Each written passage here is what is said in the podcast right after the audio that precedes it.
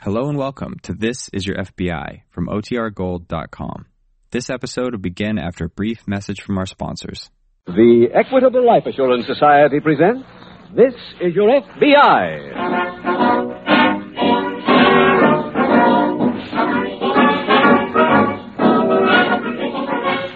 This is Your FBI, the official broadcast from the files of the Federal Bureau of Investigation.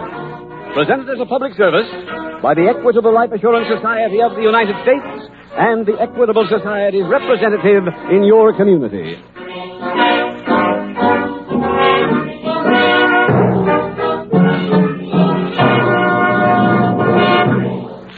The Equitable Life Assurance Society is a great mutual institution organized to serve America. Therefore, one of the Equitable Society's major objectives is to make all possible contributions to the welfare and stability of American business, on which so many of the Equitable Society's nearly four million members depend. Tonight's middle commercial is addressed to people who personally own some part of the business enterprise in which they are employed. For such owners, this commercial, due in about 14 minutes, will have information from the Equitable Life Assurance Society of the United States.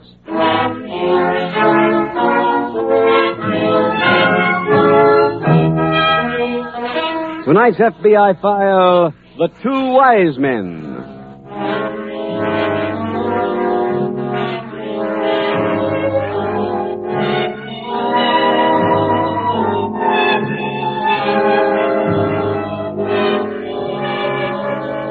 In the past six months, there have been almost 380,000 fingerprint arrest records added to the files of the Federal Bureau of Investigation.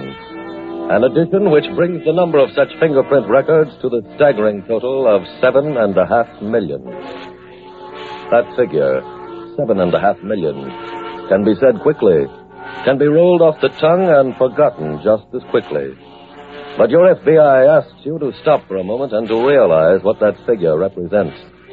These cards represent seven and a half million people who have been arrested in the United States. Since we have slightly more than 140 million people in the country, it means that one out of every 18 among us has an arrest record.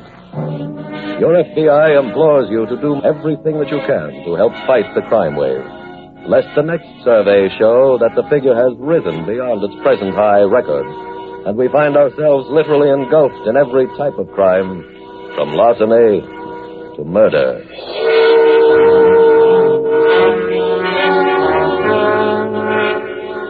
Tonight's file opens in a small Midwestern town. It is early morning.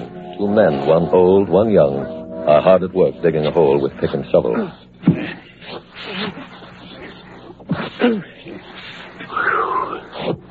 What's the matter, Billy Boy? Hey, this is this is kind of rugged. For a young fella like you, why, your Uncle Andy and me do this kind of work all the time. Yeah, I know. I know. Come on, boy, get your digging. I wish Uncle Andy was here now. Well, I said I wish Uncle Andy was here now instead of me. for once we agree, son. So do I. You know he'd be here too if his back wasn't all twisted up with rheumatism. Hey. Tell me something, will you? What's that? Why do you old guys always do everything the hard way? What do you mean? Well, why can't you use one of them drills on this hole? You could do the whole job ten times quicker. Billy, you think me and your uncle are pretty old-fashioned, don't you? Yeah. I thought so. Well, let me tell you something, son. There's a lot you could learn from our old-fashioned ways, Huh. Like what, for instance? like what we're doing right now. Oh. There's plenty of quick ways to do this same job, I'll grant you that. But once we're inside this bank, uh, we can blow the vault and take the money without anybody ever knowing we're doing it.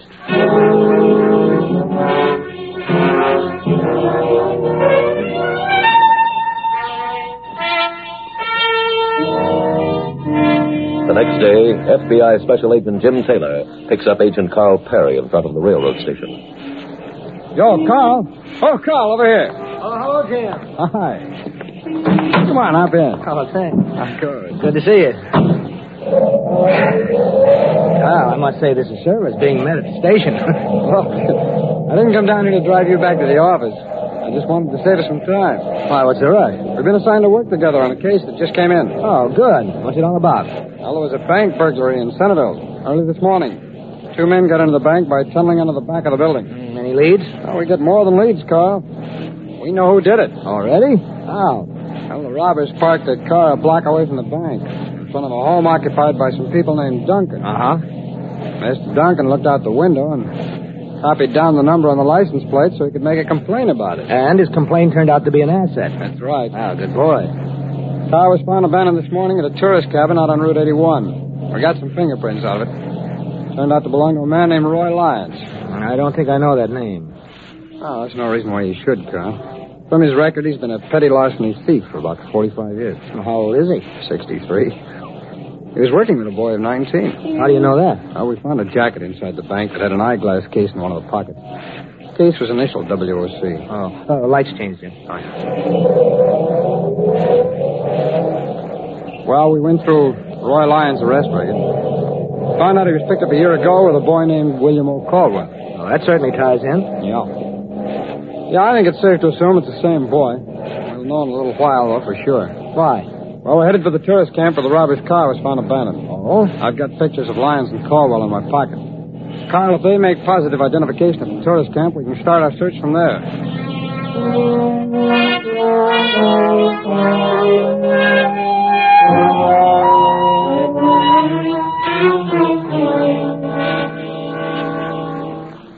Andy, Yes, Roy?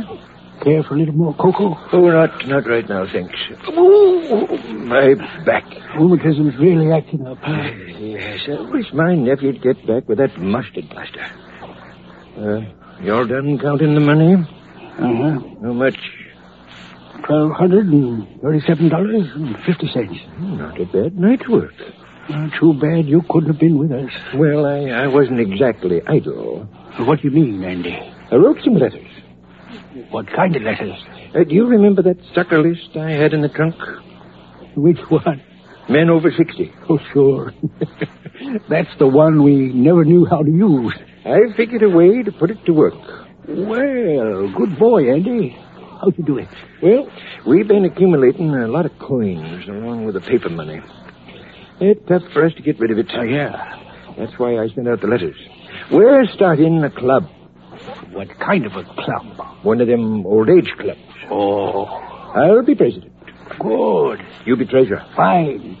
Uh, what's the uh, aims of the club? We're charging a dollar to join and a quarter a week dues. That way, nobody will be suspicious if we get a couple of hundred dollars in silver. Well, that's a real idea, Andy. Well, I'm glad to. Oh, good darn that back. Can I get you something? Oh, no. Oh, where's Billy with the plaster? I told him to hurry. eh? Andy, I'm afraid that boy does just as he pleases. Uh, how was he on the job last night? Mm, kind of fresh. I uh, don't like to say this, Andy, but he's getting a little too big for his britches. How do you mean? He's been flashing money around, being a big shot. That could get us in trouble.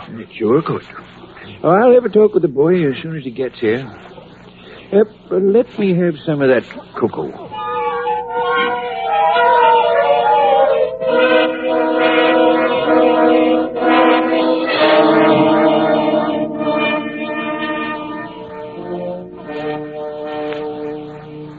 Carl, I wish something had come in on that alarm on the old man and the boy. If they remained in the immediate neighborhood, I think they'd have been spotted by now. I'm afraid they've gotten to wherever they were going, though.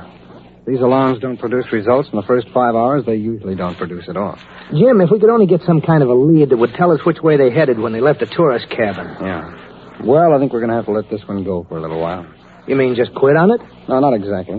While you were calling police headquarters, I went in to talk to the SAC. About what? About attacking this problem from an entirely new angle. What's that? Well, there was a bank burglary about ten days ago over at Midland Falls. The same method of entering a bank was used in both cases. Hmm, I didn't know that. Well, the bank at Midland Falls was not covered by the Federal Deposit Insurance Corporation. That's why we haven't been in on it up to now. Oh, I see. I think the same pair probably robbed both banks. Well, that's a safe speculation, Jim. Well, the SAC has given us permission to work on the Midland Falls burglary because, well, solving that one would automatically solve the other case for us, too. Well, what do we do first, Jim? Well, Midland Falls is only about 65 miles from here. Let's drive up there first thing in the morning.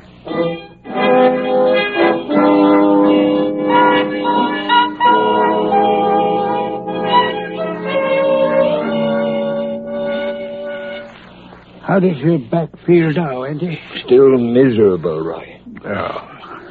I was thinking we might go back to work tomorrow night. I got a bank all picked out for us. Where? Well, coming home from Centerville the other night, we went through a little place called Bowling Green. They've got the prettiest little bank there you ever saw. I remember Bowling Green. Got arrested there once. Uh, did you stop and uh, look the bank over? No need to. There's a vacant lot next door. Fine. think that pipe's out, Andy. Well, hand me the tobacco, will you?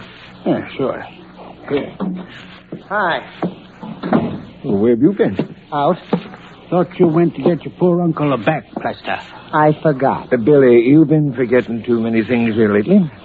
Mostly manners. You Now, look, I don't want to hear any long-winded lectures. I'm fed up with those routines. Is that a fact? Yes. And I came home here specially to tell you that. They must be spiking the grape juice down at the pool. Huh. Very funny. You're talking mighty big, son. Uh, it's time I did.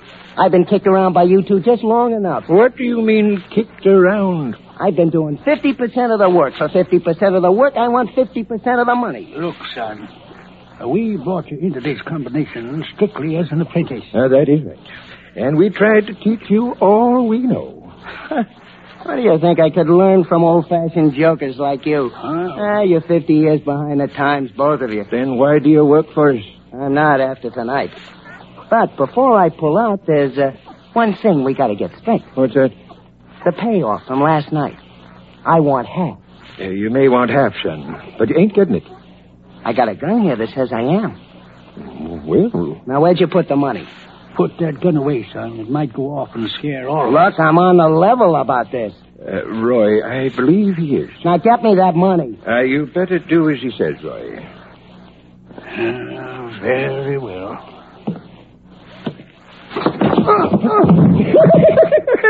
Good work, Roy. Get his gun. Well, what happened? Pull the rug out from under you, that's all. that's one of them old-fashioned things you was complaining about. Come on, Andy. Let's tie him up.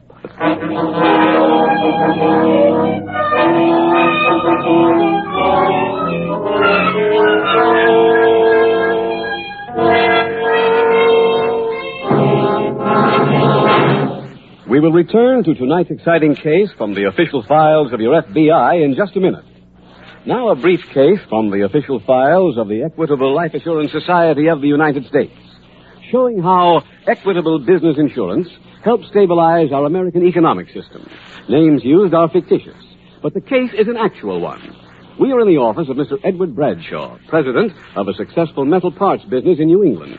Harry Summers, our executive vice president, takes complete charge of personnel, purchasing, and manufacturing. George Gibbon is our sales manager. He knows all our customers. He brings in the business. Sound like two pretty valuable men to me. Yes, they certainly are. If we lost either one, it would take months to replace him. And that's what used to keep me lying awake at night, trying to figure out what I'd do if either one of them should die. You don't look like a worried man to me now, Mr. Bradshaw. I'm not. I got the answer from an Equitable Society business insurance specialist. His suggestion was $50,000 worth of insurance on the lives of each of these two key men, payable to the company. That would tide you over the period while you're looking around for a replacement. Right. And it would help pay for the replacement when we found him. I look on this life insurance on our key man as a safeguard for the security of every man and woman who works for us. No question about it, that Equitable Society business insurance specialist certainly took a load off my mind. Right, Mr. Bradshaw. And now let me extend an invitation from the Equitable Society to the businessmen in this radio audience. An Equitable Society business insurance specialist will be glad to sit down with you and your associates. He's fully qualified by experience and training to work out a plan that's sound in every detail and tailor-made for your business. Have your secretary call the nearest Equitable office and ask for the manager, or dictate a brief note to the home office of the Equitable Society in New York City. That's E Q U I T A B L E. the Equitable Life Assurance Society of the United States.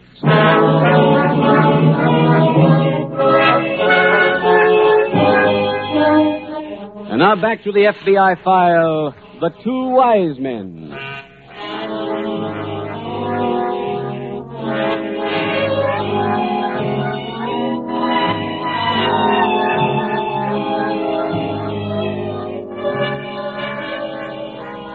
The attitude of the young man in tonight's case from the files of your FBI is too widespread to require any explanation. It is almost one of the prerequisites of youth that they think they know how to do things better than those who are older. And as you have seen, that attitude is as true among criminals as among law abiding citizens. The young man you have met, unfortunately, is representative of the dominant age group among those who have been arrested since the first of this year. According to the FBI survey mentioned earlier in this program, the highest frequency of arrests occurred in the 21, 22, 23, and 19 year old groups in that order.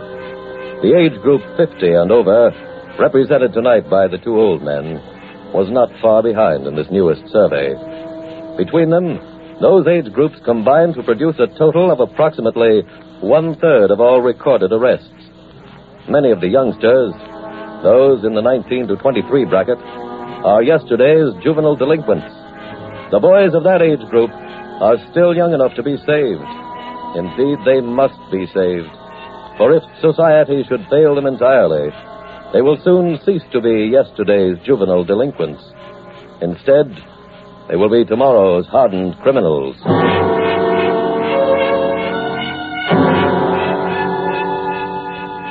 Tonight's file continues late the next afternoon in a room at police headquarters in Midland Falls. I'm sorry to have kept you waiting, Carl. I just got back here, Jim. How long did you make out? Well, after I left you, I went to the bank. Uh-huh. They couldn't give us much information which we didn't already have, but I did get this uh, this nail puller No? From whom? from Mr. Crawford at the bank. It was left in the vaults the night of the burglary. Let me take a look at that, huh? hmm Name stamped on it's pretty well rubbed out, though. I put it under black light and read it. It Oh. says uh, E.G. Bentley and Company Lumber. Well, that's a local company. Did you Mhm. call them? Oh, yes, but they haven't given away any of these nail pullers for over ten years. Well, that takes care of the possibility of tracing it directly, then. Yeah. Well, maybe it'll fit in later on. How did you make out? All the local police and I interviewed every person in Midland Falls. Oh, no wonder you've been gone all day. Yeah. After comparing notes, I found that the car used in the burglary here was a stolen 1946 black Buick convertible. Mm-hmm. Checking on the license number, I learned the car was stolen from a private garage at Newton Center on September 19th. Well, that was ten days before the bank here was burglarized. That's right. Oh, any prints found in the car? Yes.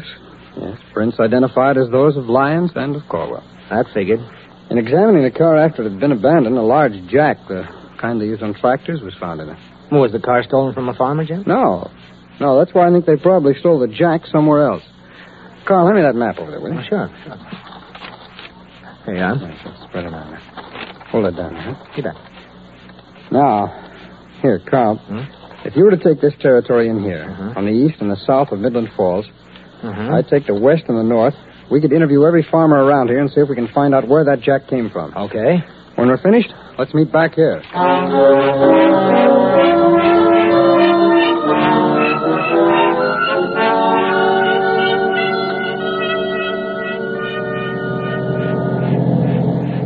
You know something, Roy? What? Maybe we should have stayed home and answered our mail. We'd have made more money that way. On the old AIDS club, you mean? Yeah. The letters are flocking in. Why did you dangle at those fellas to make it sound so good? I told them we'd ask the government for a dollar a week for every year they've been alive. That means I'd get $63 a week. That's right. If I were sure of getting that, I wouldn't be driving to Bowling Green in the dead of night to rob a bank. that is a good point. Andy, Well, have you made up your mind yet about what you're going to do with young Billy? no. It ain't going to be practical to keep him tied up in the bedroom too long. I know. What would you do if you was me? That's easy. I'd kill him.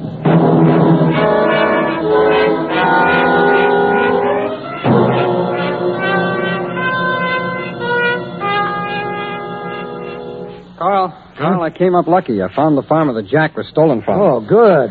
He said that an old man and a young boy in a 1946 black Buick convertible stopped at his farm on September 29th. Well, wasn't that the day of the burglary here? That's right. He said they came to his farm and wanted to borrow a jack so they could change a tire. Was he sure that it was Lyons and Caldwell? Yes, yes, he positively identified both pictures. Oh, they also stole that nail puller from his tool chest. Well, we've certainly got enough evidence Yeah, now. but that hasn't stopped them. They committed another burglary last night on a federally insured bank. What? Yeah, they employed their same modus operandi on a bank in Bowling Green. Well, they didn't waste much time. Yeah, I know. That's one of the reasons we'd better catch them in a hurry. Carl, let's see where we stand, huh? Take a look at the map. Okay. Now, over here, approximately 55 miles from Midland Falls is Newton Center. That's right. The car that was used to burglarize the bank in Midland Falls on September 29th was stolen from Newton Center 10 days earlier on September 19th. Uh-huh. Now, this farm where the jack and the nail puller was stolen is here. That's about six miles due west of Midland Falls. Oh, uh-huh. Now, that means two things, Carl. First, Lyons and Caldwell came into Midland Falls from the west. They were at this farm on the day of the big burglary. How? Correct? Yeah. Okay. Now, from Newton Center to this farm is approximately 49 miles. That's right. Now, if they were fleeing from Newton Center after stealing the car, they certainly would have covered more distance than 49 miles in 10 days. I'll buy that. Well, then, Carl, I think we can assume that during the period between the stealing of the car and the burglarizing of the Midland Falls Bank, they lived somewhere in between. Oh, Jim, it'll be a big job checking every house in that 50-mile stretch. Yeah, I know that, Carl, but if they stopped at the farm to fix a flat, they might very well have had some other trouble with that tire. Uh, maybe. I think what we ought to do now is start checking every gas station between that farm and Newton Center.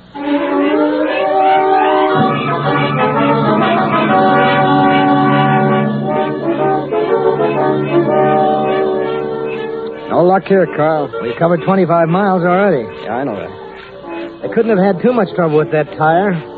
Any chance they used another road, Jim? There is no other road between Newton Center and Midland Falls. So let's go, Carl. We gotta keep trying. No luck here either. Only nine more miles to Newton Center, Jim. Yeah, maybe we're betting on a dead horse. Doesn't even look like they stopped at any of these places for gas, let alone tire repair. Well, Jim, there can't be too many more gas stations. We only need one, Carl. Let's go. Carl, we hit the jackpot. You mean they were in here? Yes, on September 26th. Well, that's a week after the car was stolen. That's right. The descendants said they live somewhere in this immediate neighborhood. I think there's a way to find their exact address. Come on, let's drive into the nearest town before the store is closed.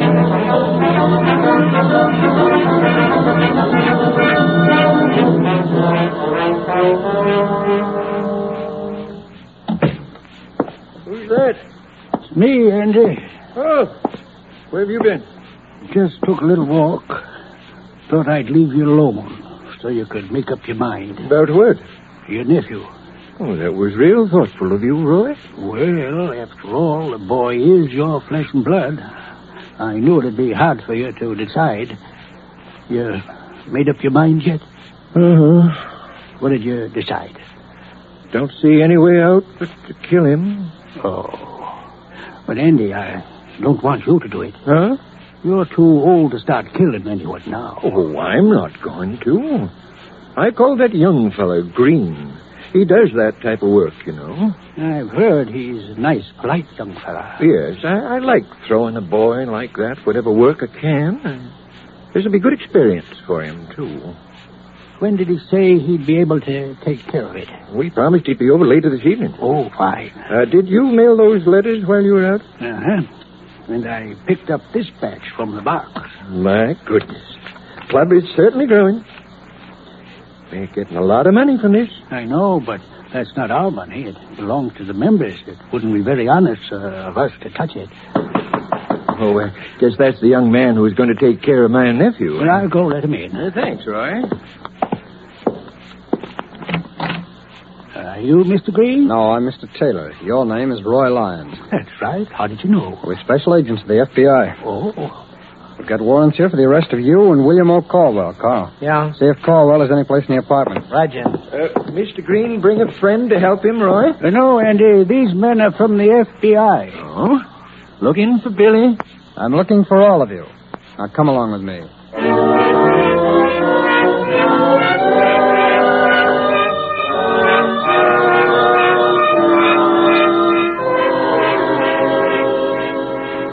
Andy Spencer received a 50 year sentence for bank burglary, and Roy Lyons and Bill Caldwell received 25 years each. Once the two special agents of your FBI were able to determine in what vicinity the trio of bank burglars resided, they were able to use an earlier clue the eyeglass case bearing the initials WOC. The optician in that particular neighborhood identified the eyeglass case as having been delivered to William O. Caldwell, and he supplied young Caldwell's address. Caldwell's subsequent confession closed the files on all three bank burglaries. And thus, your FBI was able to prevent the further looting of banks in which you have your money deposited by this calculating trio. Tonight's case illustrates to what length the special agents of your FBI will go in protecting your property. For in this investigation, in a period of 72 hours, they interviewed not only every resident of Midland Falls, and that included every man, woman, and child, but also every farmer in the territory for six miles around Midland Falls, and then every gas station attendant along a main highway for a distance of 55 miles. That is hard work, but the special agents of your FBI have been trained to realize that the only way to investigate a crime is to do it thoroughly. And in almost every case, that means hard work, more hard work, and still more, until the criminal is caught.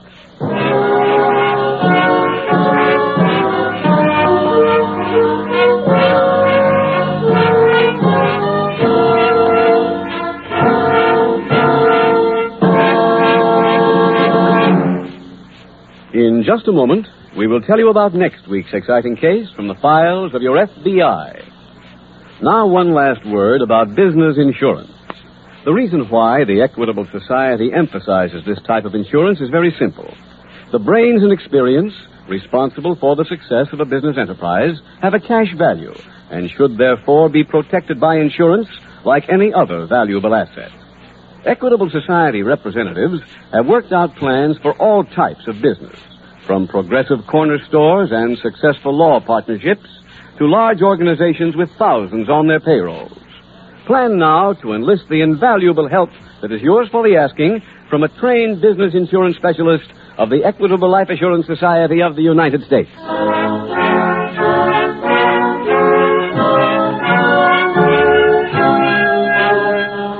Next week, we will dramatize another case from the files of the Federal Bureau of Investigation.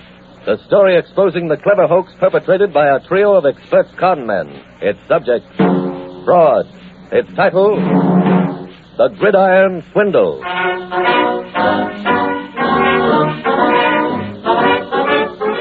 The incidents used in tonight's Equitable Life Assurance Society's broadcast are adapted from the files of the Federal Bureau of Investigation. However, all names used are fictitious, and any similarity thereof to the names of persons living or dead is accidental. Tonight, the music was composed and conducted by Frederick Steiner. The author was Jerry D. Lewis. Your narrator was William Woodson, and Special Agent Taylor was played by Stacey Harris. This is Your FBI is a Jerry Devine production. This is Larry Keating speaking for the Equitable Life Assurance Society of the United States and the Equitable Society's representative in your community, and inviting you to tune in again next week at the same time when the Equitable Life Assurance Society will bring you another thrilling story from the files of the Federal Bureau of Investigation The Gridiron Swindle on This Is Your FBI. This is ABC, the American Broadcasting Company.